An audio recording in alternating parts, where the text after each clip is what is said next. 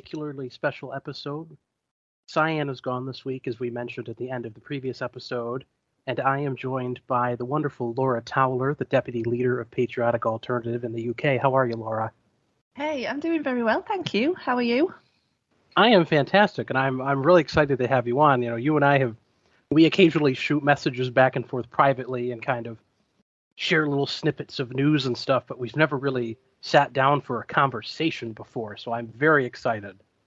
Yeah, me too. We, uh, we do talk quite a lot on on Telegram, don't we? Whenever there's like new statistics released or anything like that, we usually have a bit of a chat about it. But yeah, I, I love the white papers page. It's really really good. I like to follow along with it. I know Mark really likes it as well. Um, and it's it's kind of it's the information that I think a lot of people don't want to have to dig through themselves. So the fact that you go and research it all and then you present it to people in such a succinct and easily understandable way, I just think it's absolutely worth its weight in gold. So congratulations on your project. It's doing really well. Well, thank you very much. You know, it was it was fascinating kind of when I started the project. The whole point was to sort of save people from having to dig because it, it can be so laborious when you know you're doing the work that we do or you're involved in the politics that we're involved in and you're constantly scrounging for statistics and you know a lot of people don't know where to look for this stuff. So that was kind of the whole point was to make these little succinct presentations. I try to keep the posts under 250 words on the telegram pack them with links and just kind of let people run with them. So i'm really happy you like it. And i have said to you privately before with patriotic alternative I think you guys set the gold standard in what modern nationalist organizing looks like, both on the, the social front and it just every way that you organize, I think, is fantastic. Oh, thank you. I'm not really sure what to say to that. Um, we, we, we're trying to do things differently, you know, instead of just trying again to stand in elections or just being a, a, street movement that kind of march and marches and just gets ignored by the government. We're trying to focus in we're trying to focus on building our own community and building our own network of people and being as self-sufficient as possible. So that even relates to things like we have a, an alternative curriculum for parents who want to home educate their children. So people can download that content for free on our website. It's really good content. It's created by teachers. Um, and then we do stuff where we have like a homeless outreach where we go out and we help our people who have been abandoned by the government. And it's just about not relying on the state really, or not expecting them to treat us fairly, but about pav- about paving our own way and creating our own path. Um, and we've been going now for three and a half years, um, and we have around 18,000 people signed up on our mailing list, but obviously all 18,000 of those are not active activists. Um, we do have hundreds of activists across the whole country. And every week, you know, if you follow our Telegram and check out our website, you can see that we're out at various places all over the country doing stuff, whether it's cleaning up local areas or doing these big street protests or handing out leaflets or just getting together and having socials. But yeah, we, we're focusing on self sufficiency, really. I'd say that that's our main our main thing.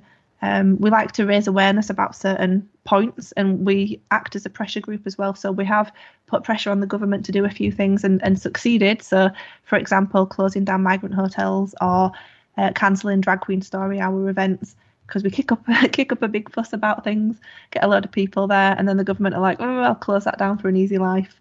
Um, and then we move on to the next thing. So it's it's going well, and like I say, we've only been going for three and a half years, so we're still very much in our early days, but we hope to continue building on what we've already been doing and uh, maybe start some new, new things in the future as well. That's that's really fantastic. I was actually thinking about this because about an hour before we came on, you shared that goofy article in the Guardian. Now I know everything in the Guardian is goofy, but that article by Sian Norris about how uh, trad wives in frilly dresses are frightening. Yeah. And yeah. and it made me think of of Bowling Alone, which is a book by Robert Putnam. But the point is, she's not uh, women like like Sian Norris. She's not really afraid of frilly dresses. What I think she's afraid of is that women who are sort of in our circles tend to be a lot more confident and they're a lot more active in sort of civic life.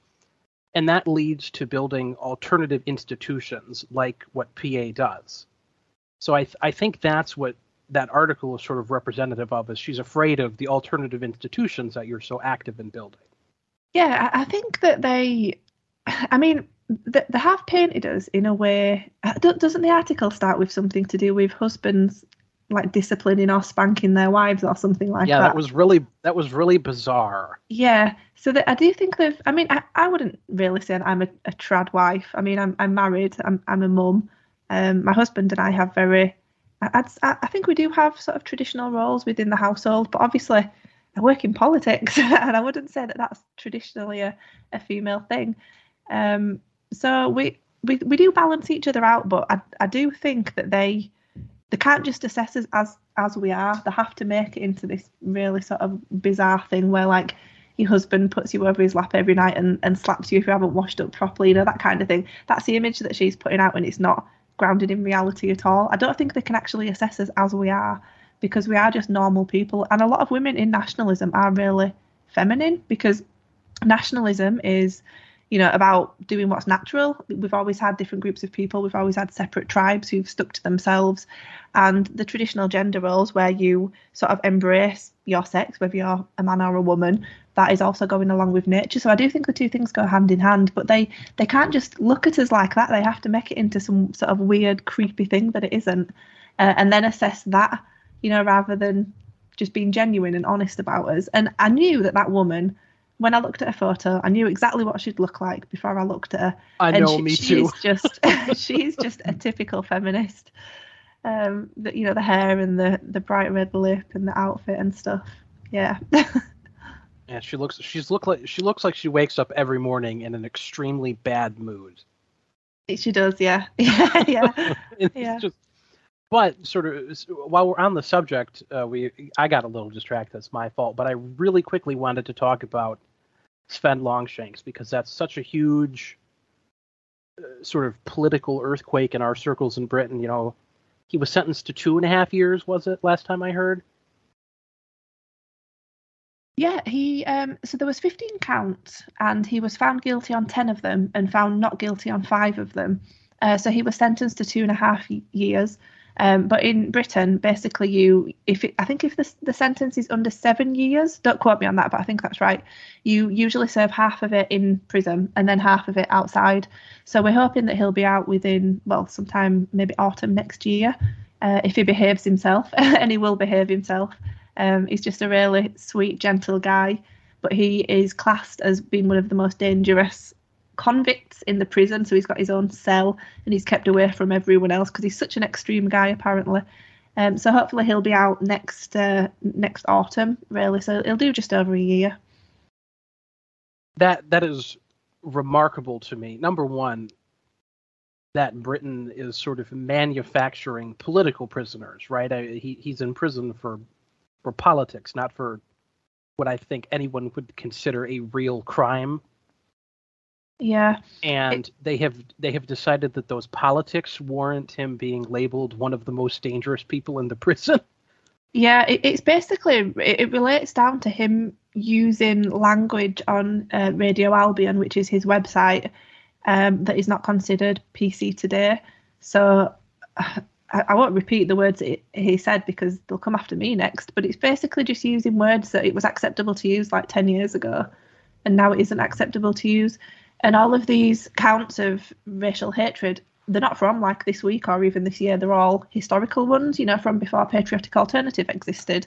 So they've gone through all of his shows and listened for him saying words which are not PC because you know language changes consistently, um, and and that's what he's been found guilty on. Uh, obviously, he talks about a, a lot of historical things as well. He talks about the Second World War and British fascism and stuff. And because he assesses these things from just a, a an academic perspective, you know, digging through things and presenting things and just discussing the truth, because he does that, but he's not always like you know, presenting things the way that the, the mainstream want to present things. They've, they've said that he's an extremist, but he he's an academic, and he's just a really nice, gentle guy. Like he wouldn't say boo to a goose. He's not a danger to anyone. To anyone, he's not an extremist. He's not violent. He's not aggressive. Anyone who's ever met him knows that he's just a really sweet guy. So it's disgusting, but we are in touch with him. We've got a fundraiser going for him, which has raised um, we've got over six thousand pounds from the fundraiser and some cash which has been posted into us, and we're basically just sending him a little bit every month so that he can buy everything he needs. So he's really comfortable in there. Um, he can buy like letters and stamps and stuff and write everyone letters. And then we're going to give the rest to him next year when he gets out, and then he can use that just to get back on his feet. But he's he's got a good team around him, and he's he's close to his parents and stuff. So I think he'll be okay. It's just it shouldn't it shouldn't have happened, should it? This should not happen to people for what this It- what it- they're saying. exactly. It's just remarkable that that is the state of the modern political situ- situation and in the modern state in Britain to begin with. And for the audience, I'm going to put the Give Send Go link in the description of the podcast when it goes up and on the Telegram. So I encourage my audience to please go support Sven Longshanks. He deserves it. I have I talk I talked to him once very briefly in a Telegram chat. He's a wonderful guy. So I, I very he probably doesn't even remember it was a big chat, but I, I hope that everyone considers please going and supporting him. Yeah, and also if if you are able to, I'm sure we'd appreciate people writing letters to him as well. Um, he'll probably get a lot during the first couple of weeks, and then it'll quieten down for the rest of the time that he's in there. But I've made a pledge to send him a, a letter every month, um, and if other people could do the same as well, you know, I've, I've got friends who have been in prison, and, and they've said that the letters really kept them going, you know, and the visits and stuff while they were in there. So we've got some information on the Patriotic Alternative website about how you can send him a letter. I have heard that if you if you get really political in the letter, they do stop it from getting to him. So maybe write about non-political things if you can think of anything to say. Um, and I know we'd appreciate a letter as well. I'm sure I'm sure when you're when you're kind of stuck in the slammer like that, it'd probably be nice just to hear about the normal world instead of just politics. Yeah, yeah, I'd want to know. I'd want to know about the the normal world as well. Um, that sort of uh, brings me on to the next point I have in my prep here, which is: uh, Have you been following the online safety bill that's making its way through Parliament? yeah. It's been going through for a, a very long time now. I know that they they stopped it, uh, and then I think they, they brought it back again recently. Um, but it's it's one of those things where they're going to keep pushing it until until they get it through. Um, it is getting a lot of pushback over here. A lot of people are talking about it, even mainstream people, uh, you know, like the sort of conservative pundits and stuff that you get on TV. They're even talking about it, which is a, a good sign. But um, yeah, I mean, it's just it, it seems that this is going on every well every Western country at least. Um, I mean, what can we do? We- We're already like completely having to do you can't talk openly and honestly because you know that they're going to take something that you say and misrepresent it um, so you just have to be so careful with the way that you say things and this just seems to be like a, another layer of that really where they're just taking our ability to do anything away from us and, and trying to take more and more and more Well, now they now because they can't they can't catch you on saying anything publicly. They want to be able to scan your phone, so they'll they'll catch you on anything you say privately, which is seems to be the whole point of this bill. At least the uh, I found an article that mentioned Meredith Whittaker, who oversees the Signal app, which a lot of us use. I use it personally, and she was saying that this will basically eliminate privacy on encrypted chat apps. The UK government wants complete access to be able to scan your communications. I think this is why it's so important that you you just need to everything that you say you need to act like you're saying it publicly. And at, at Patriotic Alternative, we have a code of conduct where we prohibit the use of racial slurs, and if anyone's you know fed posting or saying anything about violence or whatever, that gets nipped in the bud straight away. Um, I mean, the people who are like genuine don't do that anyway. But I always kind of worried about maybe an Antifa or a journalist coming in, you know, and saying something like that and then screenshotting it and pretending that it's us. So because of that, we have a code of conduct which makes sure that people are just very sensible with the way that they talk at our events and also in our chats as well. So I, I would be comfortable that if the government did check out our personal chats, there would be nothing on there which is illegal anyway because we're so careful. But again, just like Sven shouldn't have gone to prison, they shouldn't be able to do this because it's so intrusive. Like you should be able to have a conversation with your friends and your colleagues without thinking that the government are snooping on everything that you're saying. And they'll they'll say, oh, you know, we want to stop extremists and Islamic terrorists and all this. But what they'll do is they'll use it on the right because they're the ones that they want to paint as being the bad guys. So they'll use it on you know nationalists and patriots and stuff and and try and um, fudge the statistics so that it looks like there are more right wing extremists than there actually are. Well, we we already know they're going to do this. So the both the the parla- Parliament in Britain and the European Union have been using the, and I say the word excuse lightly, but they're using the excuse of child sex abuse on the internet and saying that this is designed to prevent child sex abuse on the internet, which sounds like a worthy cause, and I think in in a vacuum is a perfectly worthy cause. But we can already look at countries like Ireland, who when they receive information about suspected cases, even if they can't, uh, you know, prove a case, they retain the information from people's digital devices without their knowledge. And this is political information. This was revealed by the Irish Civil Liberties Council. So we already know that governments are going to use this for political persecution instead of their purported purposes. Yeah, I mean, I suppose it's a difficult one with the child sexual abuse because you you do want them to be able to stop that, and you do want them to be able to have the power to look into people that they suspect. But it's a double-edged sword, I guess, isn't it? Because you, you do not trust the government, and you, you do not trust them to use that power responsibly. Um, so it's I think I do think it's clever them saying that because who can argue against you know paedophiles being stopped? Nobody can, and nobody wants to. Um, but yeah, I, I just don't trust their uh, intentions at all. I mean, we've we've had the internet for decades now, and there are dozens of different investigative techniques that they already use to track these people down.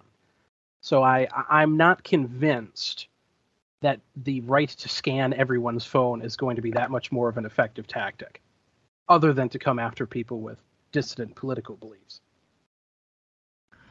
Well, it, I mean, I wonder what what powers it will give to police then, because uh, who will be scanning through the phones, and that means that the government would have more power than the police. Because at the moment, if the police turn up at my house and they're like, "Can we come in?" I'd be like, "No, you can't come in." And I have I have the ability to do that uh, unless I have a warrant where you know I'm under arrest and they have the right to come into my house. I can say no. Uh, I can say I'm not passing you my phone. I'm not letting you in my house. I'm not talking to you. I'm just going to say no comment to you. But under this new um, new new bill, it's like they they can bypass that. Do you know what I mean? They can they can just look through everything anyway. Um, so I wonder I wonder how it will link with law enforcement. Yeah, that ha- I was looking at the House of Lords report and I couldn't find precisely how they're going to do it on the local level, other than it will be done through the Home Office. And the Home Office has all kinds of intelligence assets at its disposal. It doesn't have to go through local police forces. So it's it's very nebulous. Yeah, I mean it, it it's what we expect from them, isn't it? And it, it's not going to get any better uh, with you know the Labour Party in charge. Many things will get better. Uh, sorry, many things will get worse with with Labour in charge. Um, but you know, we I think that the Conservatives are the party that we sort of counter the most because they're they've been in power for 13 years now, and you know, I don't know if we're going to go through the immigration figures, but worse and worse oh, and are. worse every single year. Um, so it's not like we can say, please, Tories, stay in so we don't get Labour. It's just as bad. But it doesn't really matter which government we have because both of them will do this and both of them will use it to attack patriotic British people. Indeed, and, and it, it, don't, you don't want to talk about immigration figures or they might come after you, but that's exactly what we're going to do. You wrote that wonderful short article on Patriotic Alternative recently. Tories break immigration records again for the yeah, for only again. the only the thirteenth time, uh, you know, consecutive. Uh, yeah, well, I, I, went back to their uh, promises from the their 2019 manifesto, and these new figures are was it three times higher than what they promised, or four times higher than what they promised, and that was what four years ago now. So I mean, they, they, they were blaming the immigration figures that they inherited from the previous government. And it's like you've had 13 years. You can't do that anymore. You know, it's you it's you who who have kept the borders open, and it's you who've been inviting all these different groups over, whether it's Hong Kongers or you know letting the illegals rock up on our shores in boats and sticking them in hotels. It, it's you that's doing that. You can't shift the blame. You should have been able to sort it out in a couple of years, never mind 13 years. Um, but yeah, like we said, it's just no one's surprised. Nobody's surprised that the Tories are just getting worse and worse and worse. So you went back to 2019, which was the manifesto under Theresa May. I immediately, while, while I was reading your article, immediately thought about David Cameron's election pledge, which Theresa May uh, was his home secretary at the time, or immediately after the election, rather. He promised to get it to tens of thousands a year, and he never did. It was 350,000 a year by the time David Cameron left office.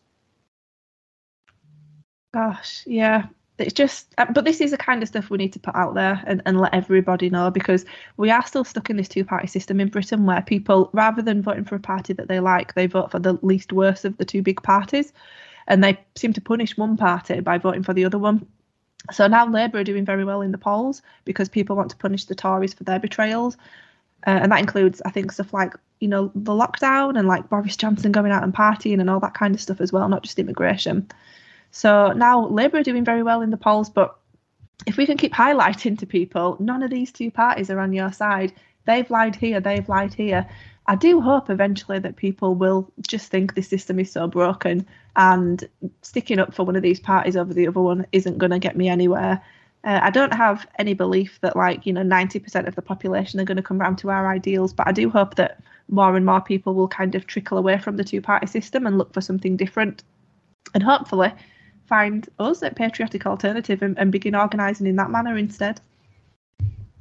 Well, it already sounds like more and more people are. I mean, the, the remarkable thing when I look at your activities in Britain is that you actually get covered by the media. You know, when when yes. when groups when, group, when groups in America or continental Europe do stuff, the media generally understands not to cover it because it, most publicity is good publicity, so they understand not to cover it but the the British media are like they're such kind of lathering simpletons. Yeah, who are they just can't help themselves. They, they just they can't help themselves. It's um, it's really hilarious. Really, I, I love I love seeing it. Yeah, we we've become very good at getting the media to bite. So we know what to do to, uh, to to get the media to bite and write articles about us, and they do every single week, and and every single time the vast majority of the comments below the article and the vast majority of comments on social media, whether that be Facebook, Twitter, or somewhere else, are in support of us. And every time it happens, we get more and more people signing up with us because they they underestimate the British public. They think that everyone is, you know, a pearl clutching liberal, whereas they're not. Most people are just normal, down to earth, patriotic people. And when they read these articles and they see far right, neo Nazis, bigots, and all this kind of stuff, they they see through it. You know, even like my elderly relatives understand what's going on now. They understand that all of the couples in the adverts are mixed race couples, black man, white woman. They see it themselves.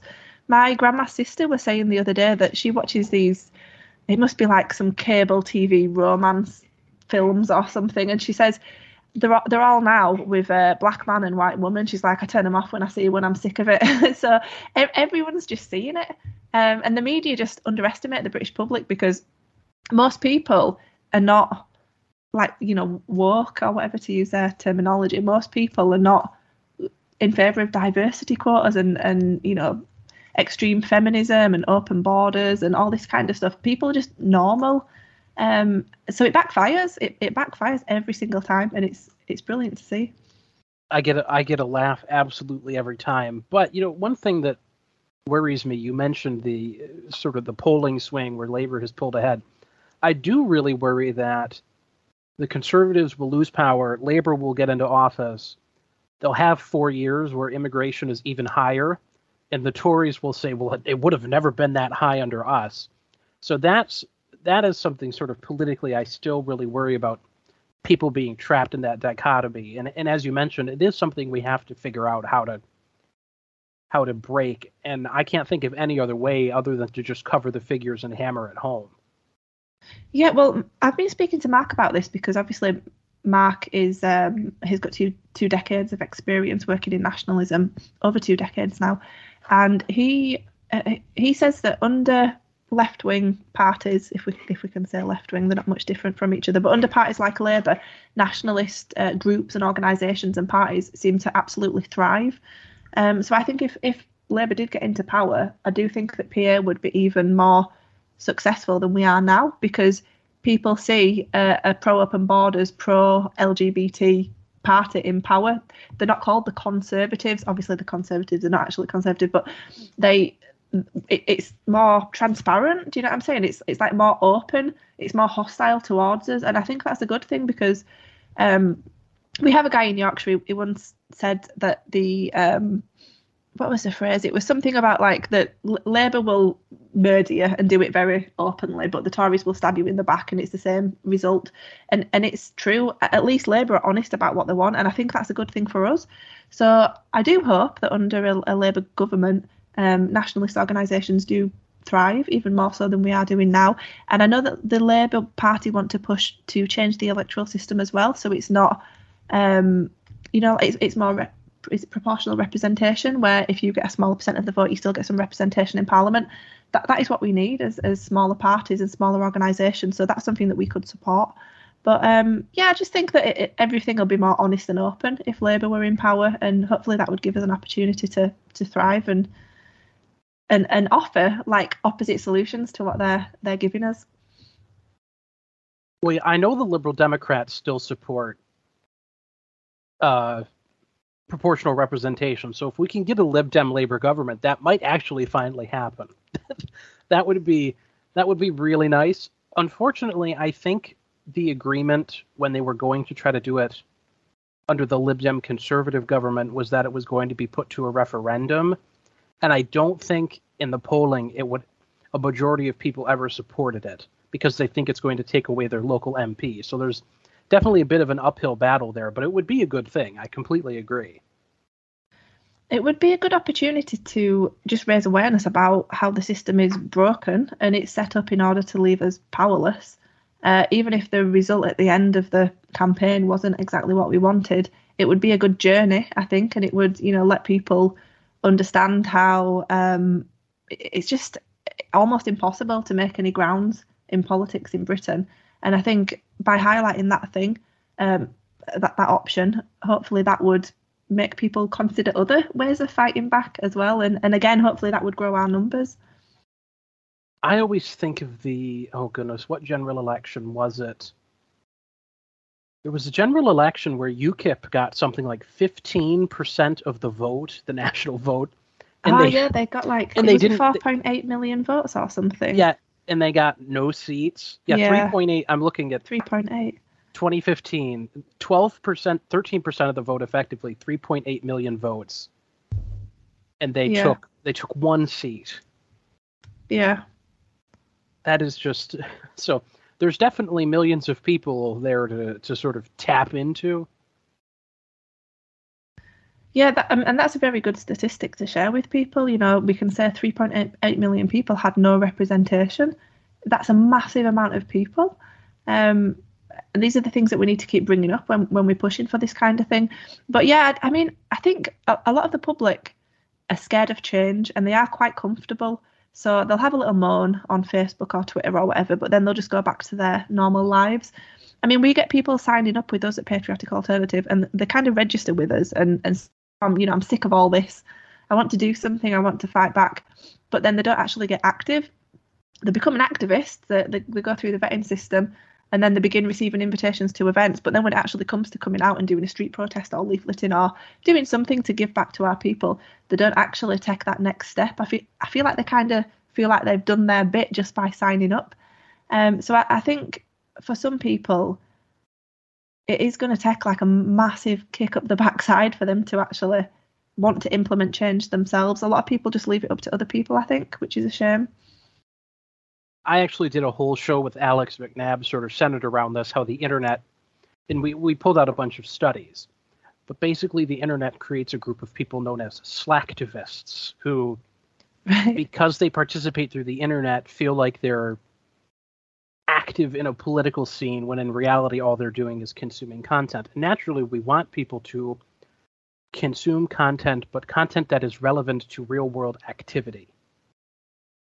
Not just you know a stream moaning about you know the WEF or something.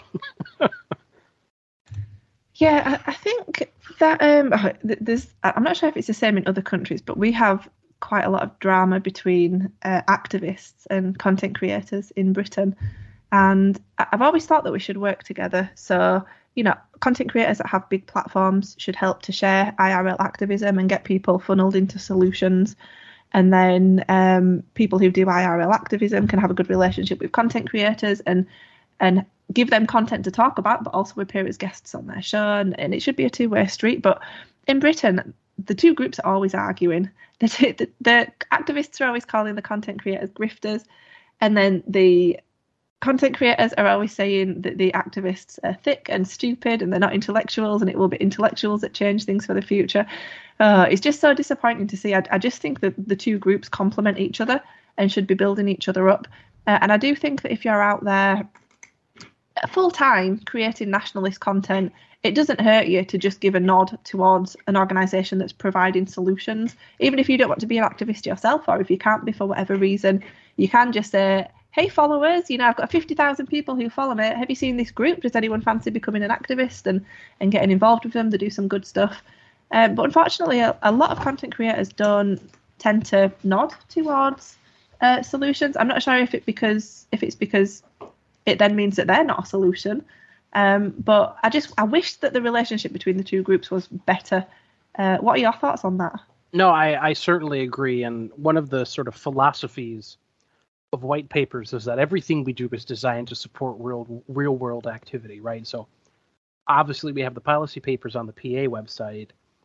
We have consulted with American nationalist groups and Swedish nationalist groups, and, and I can't imagine sort of doing what I do and, and creating all of the things I create and it not serving a purpose for all of the groups that are sort of out there on the ground like PA. I, I don't know what the point behind the work would be if that wasn't the case. Yeah, I think we've we've really moved past just kind of pointing things out nowadays. Um, I mean, I, I I've been involved in nationalism for seven years, I think now, and I started off with Defend Europa, which was a still is like a European uh, news and opinion website. So I started off writing articles, and then uh, I made my own YouTube channel because uh, I could reach more people by creating videos rather than writing articles. And then I had YouTube. But then once Mark created Patriotic Alternative, I was straight there with him because I was like, right, this is what we've all been waiting for. You know, we've all been talking about things for a long time now, but let's get involved now and, and start pushing back and creating solutions. Uh, but for a while, we didn't have anything like Patriotic Alternative. We had some sort of civic nationalist groups, maybe groups like For Britain and, and Britain First, but they weren't honest about all the issues that we face. And they were kind of, well, I still, I mean, For Britain have closed down now. Britain First, I kind of feel like they're maybe just, you know, chugging along in elections, trying trying to make ground in elections. Um, whereas PA, I would say, is a, a bit more radical. Um, but now the option is here, and it has been here for three and a half years for people to get involved. Um, there's not really an excuse to to not at least advertise that group to other people anymore. And obviously, it's the same in uh, the states with the NJP, who we have a really great relationship with.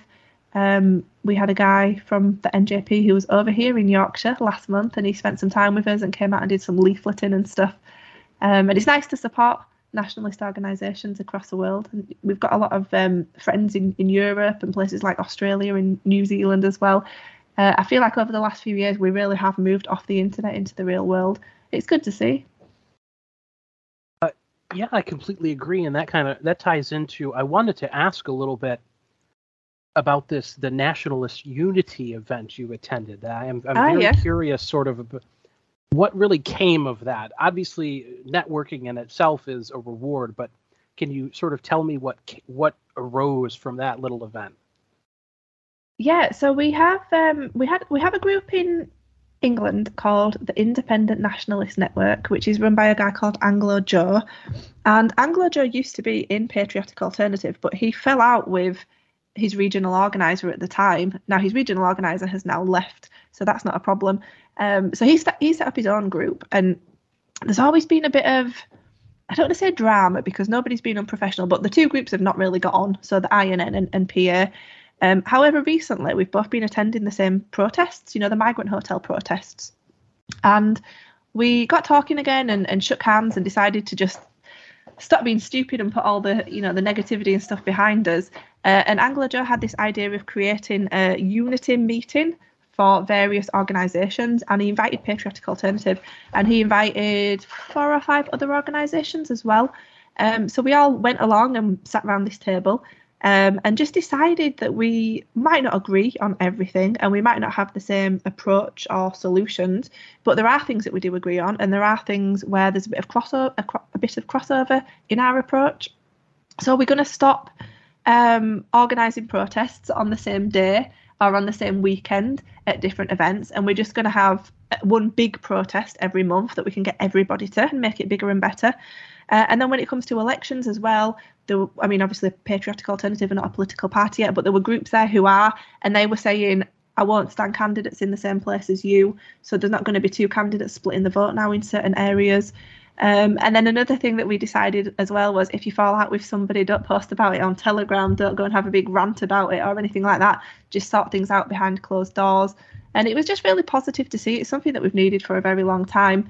And since we advertised that event, we've since had four other nationalist organisations in England want to come to the next one. And there's some really big names there actually as well. So we're hoping that the next one, which will take place, I believe in August or maybe September, that will be even bigger and better. And it's just it's going to be so good for everybody to be working together because you do this thing i think in nationalism where because you hold yourself to high standards you hold everybody else to ridiculous standards as well. And you might agree with someone on 95% of things but you'll focus on the 5% that you disagree on and fall out with someone and say oh this person don't believe this or this person don't believe that. It doesn't matter. You know let's just behave like adults and let's work together on the things that we can work together on because we we already have so many enemies. You know we're against the government we're against the media we're against academia we're against all these charities and ngos and the banks. We don't need to be falling out amongst each other. So it was a really positive thing and everyone left feeling really enthused and looking forward to the next one. So uh, you can expect more from us in that regards. Well, that that's so extremely exciting because I've said for a long time, and one of the reasons I started the project that I started is because people tend to nitpick about very minor and actually I talked about this with Mark when I appeared on PWR, particularly the men in the movement. We tend to get a little pointlessly angry over the internet and we, we lock horns with each other. and it's it's something that we just have to overcome and we have to sort of learn to say, you know, okay, we don't agree on three points of a hundred. We I think we can move beyond that, and it's really nice to see that the British scene, which personally I have felt is needlessly fragmented. I felt this way for years because British content creators were the first ones I came across in my journey. So it's really nice to see that it's coalescing in a sense. Yeah, and I think the the groups that don't agree to come along, people will be asking them why they're not do, do, you know what I mean? So it's like if there's a, I, I don't know. I mean, let's say for example, Br- Britain First, who's somebody that we've not spoken to. As far as I know, they're not coming along, but they are invited. And I think if everyone else is working together and then they're not, and they're standing candidates in areas where our coalition has already got candidates standing, people are going to be saying to them like, "Why are you not working together?" So I think it will reflect badly on the people who don't put their own pride and egos before the greater good. And I do hope that that will encourage even more people to get involved.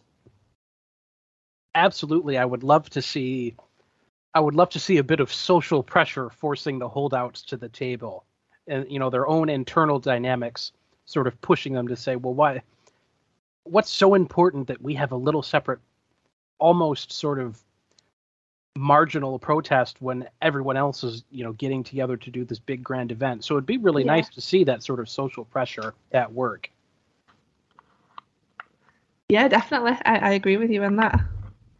So there were a couple other things i really i wanted to touch on with migration here as, as we sort of fall into the last 20 minutes of the podcast. I was going through the statistics because your article just oh it boiled my blood to 1.2 million migrant arrivals in 2022 and i'm forgetting the figure but wasn't wasn't the net number of like people who permanently settled over 600,000 yeah it was it so they basically they had a previous estimate um, which I think they'd, they'd created in I think it was December 2022 and now looking at new figures and the new estimate they've increased that year of immigration to net immigration over 600,000. But obviously, that means the total amount of people who came here, take away the total amount of people who left. So the total number of new people who came here was 1.2 million people. And I think it was something like 80,000 of those were British, but then the rest were, um, I think it was like eight, 85% of them were from outside of the EU. So just massive, massive amounts from outside of Europe. Um, exactly what the British people don't want, exactly what the British people were against when we voted for Brexit. Um, what else is there to say? It's just getting worse and worse and worse. And it's just excuse after excuse after excuse. Oh, it's a previous government. Oh, it's because of Ukraine. Oh, it's because of coronavirus and it's going to sort itself out. Rubbish. It's getting worse and worse. And you've had 13 years to sort it out. And every year, all you give us is excuses. Um, and, and that, I mean, our population is around 67 million people, I believe it's just this is massive amounts. It's it's over one percent. In fact, that's like two percent of, of the population, I believe. I think I've worked that out right. Coming in a single year. Um, it's just it's it's just changing the country too rapidly. I don't want it to happen slowly either. Let me clarify that, but it's it's too much. It's just too much. So yeah, that's why we do what we do. I, I, you know, really quickly pulled up Wikipedia before we started, and, and just the net migration figures. It's basically a Leeds every year, and the overall migration figures are uh, essentially a Birmingham every year coming coming into Britain. Yeah, and it, it's just a staggering amount. And, and the thing that really gets me in particular, and reminded me immediately of something I saw back when Theresa May was Home Secretary was they're aware of of sort of the massive fraud in this system. There's an old Home Office report that was covered by the BBC in 2014 where they know, for example, you have to have take an English language test if you want to be a foreign university student in Britain. And they found that 50,000 of these every year are falsified tests. And approximately 100,000 of these people who go on on arrive to Britain on student visas disappear. They go missing in in the Home Office's words, and they bl- right. most they mostly blame it on them being essentially economic migrants. But the point with that is, that is half of all of the student visas that were issued in 2014. Yeah. So half of them are fraudulent, and the British government just continues to to increase these numbers. The student visa numbers for 2022 were over 400,000 Hmm. Well, it's like with the the Afghan interpreters, which we welcomed to the country. I say we, the government welcomed to the country. Was it last year or the year before? Uh, there were some figures released which detailed how much the government was spending on interpreters for the Afghan interpreters who couldn't speak English. And it's like, and what do you take us for? they're here because apparently they do speak English, but now the taxpayers, the British taxpayers, are paying for them because they don't understand the language of our country. And how, how are they going to work or how are they going to contribute anything? And again, you know, they shouldn't be here anyway because they don't belong in Britain. But I, don't even know what else to say about it. It's like they, they just take us for absolute fools. It, it, always is remarkable. You know, the ONS releases there's a chart on Migration Watch, the Oxford center that watches migration in Britain, and there's a hilarious chart where they track ONS predictions of immigration and the actual numbers.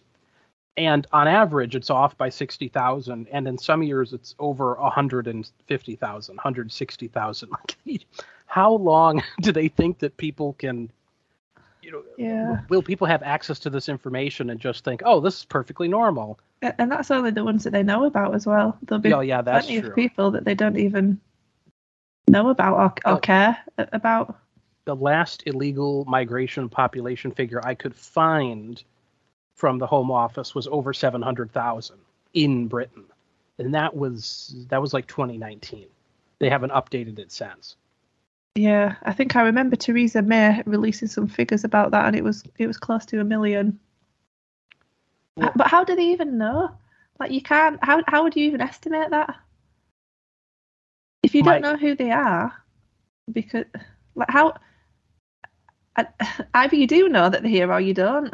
And if you do know, you should be doing something about it. Well, we know for certain that even if whatever number they're giving us is too low, that is for sure. it's Yeah. always it's always an under it's always an underestimate, no matter what figure they give us. It's remarkable that. Uh, and I've just remembered, it w- wasn't it Boris Johnson in his first speech to Parliament who came out and said that he wanted to give them all a resident status. Yeah, amnesty. Yeah, they, they keep they keep floating it every now and again. They talk about it again and again. It's usually something to do with not being able to manage them because of the backlog or something. Therefore, we need to give them amnesty and start again. Um, and the, the left are kind of pushing it as well because we're complaining about the migrant hotels, and then they're saying we'll give amnesty to all the, you know, the, the asylum seekers, get them processed through quickly, and, and and let them adopt British culture and all this kind of stuff, and then we can start again, and you don't need migrant hotels. And it's like, that's not what we're saying. Like we we don't want any of them to be here. We want them all to go back home.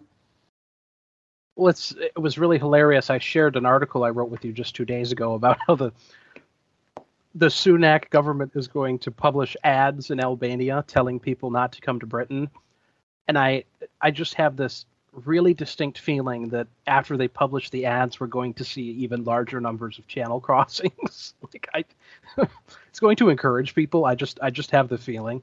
Yeah, that's it. That's a weird one. Uh, What we need to do is, I would put out like a public broad- broadcast and just say, starting from now, we're not accepting any illegals that rock up on our shores. I'm making this public, so if you do the journey, you're risking your own lives. I'm sorry if that happens, but we're not accepting anymore. And then you don't accept anymore, and they'll soon get the message when they're not welcomed that we're not accepting anymore, and they'll stop coming over. But at the moment, because we keep accepting everyone who come. I mean, we, we, we're sailing out to the sea and getting them and bringing them here. They're miles and miles away and we're bringing them here. And because we're doing that, they have an incentive to come because they know that they'll be accepted. But if we stopped accepting them, they would soon realise this is not working. You know, I'm not going to get through to Britain and they'll stop coming. That's the only thing that we can do. I I know it's ruthless and I hope that nobody risks the lives of their children to do that. But it is what it is. You know, we have to look out for our children's safety as well, and, and our kids aren't safe at the moment. You know, there are lots of cases of people being followed home from school. Um, I was speaking to a, a woman in Skegness when we did a demo down there. She had five children, and she said that her kids kept being approached in the park, and, and that her kids can't play in the park anymore because they've got foreign men coming over and you know chatting them up and grabbing hold of them and stuff. So we have to look out for the safety of our own people, and the only thing that we can do is stop incentivizing them to come over here in the first place. Uh, Absolutely, I, I wrote about it in the article that I don't understand because the, and I've I've said this in so many posts. The British state is one of the most well-resourced states, not not only in the world but in human history. It would be extremely easy to, if they do make it to shore, and I agree with you, we shouldn't. uh, The British state shouldn't be going out and picking them up. But if they do make it to shore, you just immediately put them on a bus straight to a plane. Like this is, I, I I forget what article I wrote about it in, but if Britain deported every illegal immigrant who arrived to the country, it would increase air traffic at Heathrow by less than one percent. It was like zero point eight six percent. This is Yeah. not, this is not a resource intensive idea. And I would be happy for my tax to go on that. I think Yeah. a lot of people would be happy to pay tax for these flights to send these people back home. Well, I, they'll stop. They'll stop coming after a month or two of just immediately deporting them. Yeah. it- but you know the it, as I always say, it's not a matter of smart policy. It's a matter of there not being any political will in Westminster to do these things. Rishi Yeah. Sunak looks the conservative comp, looks out on the conservative conference and says that he's going to tackle migration, and then immigration numbers are over a million. Yeah. They do this. They do the same, and, and they say the same every time, and the result is the same, and, and we expect it. Oh, I've I've given up.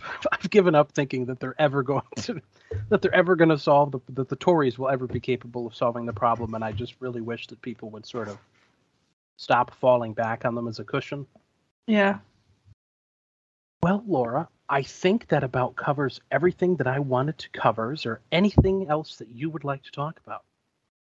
Uh, no, not really. Um, just thank you for inviting me on, and Well, thank uh, you so much for agreeing to come on.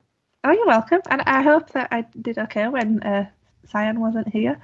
Um, and I'll I'll get it shared as well once it's up because I know that all of our activists and, and supporters are big fans of, of you guys. So yeah, I'm sure they'd love to hear us talking together. Well, thank you very much. We actually have quite a few. About 20% of the Substack are British followers, and there are hundreds and hundreds of British followers on the two Telegram pages. So I, I try to put out some regular content relating to Britain because they, they certainly deserve it. They you, your people have been wonderfully supportive. You've been wonderfully supportive of the project, and so has Mark. So I'm very grateful. Oh, you're welcome, and and thank you for the um, support that you've given to us as well. You know, highlighting the things that we've done and and helping us to create documents for our website. Uh, it's it, yeah, it's brilliant, and it's always to such a high standard as well. So thank you. Oh, I try my best. Well, uh, goodbye, goodbye, Laura, and goodbye, everyone, and I will see everyone next week. Goodbye, everyone. Take care.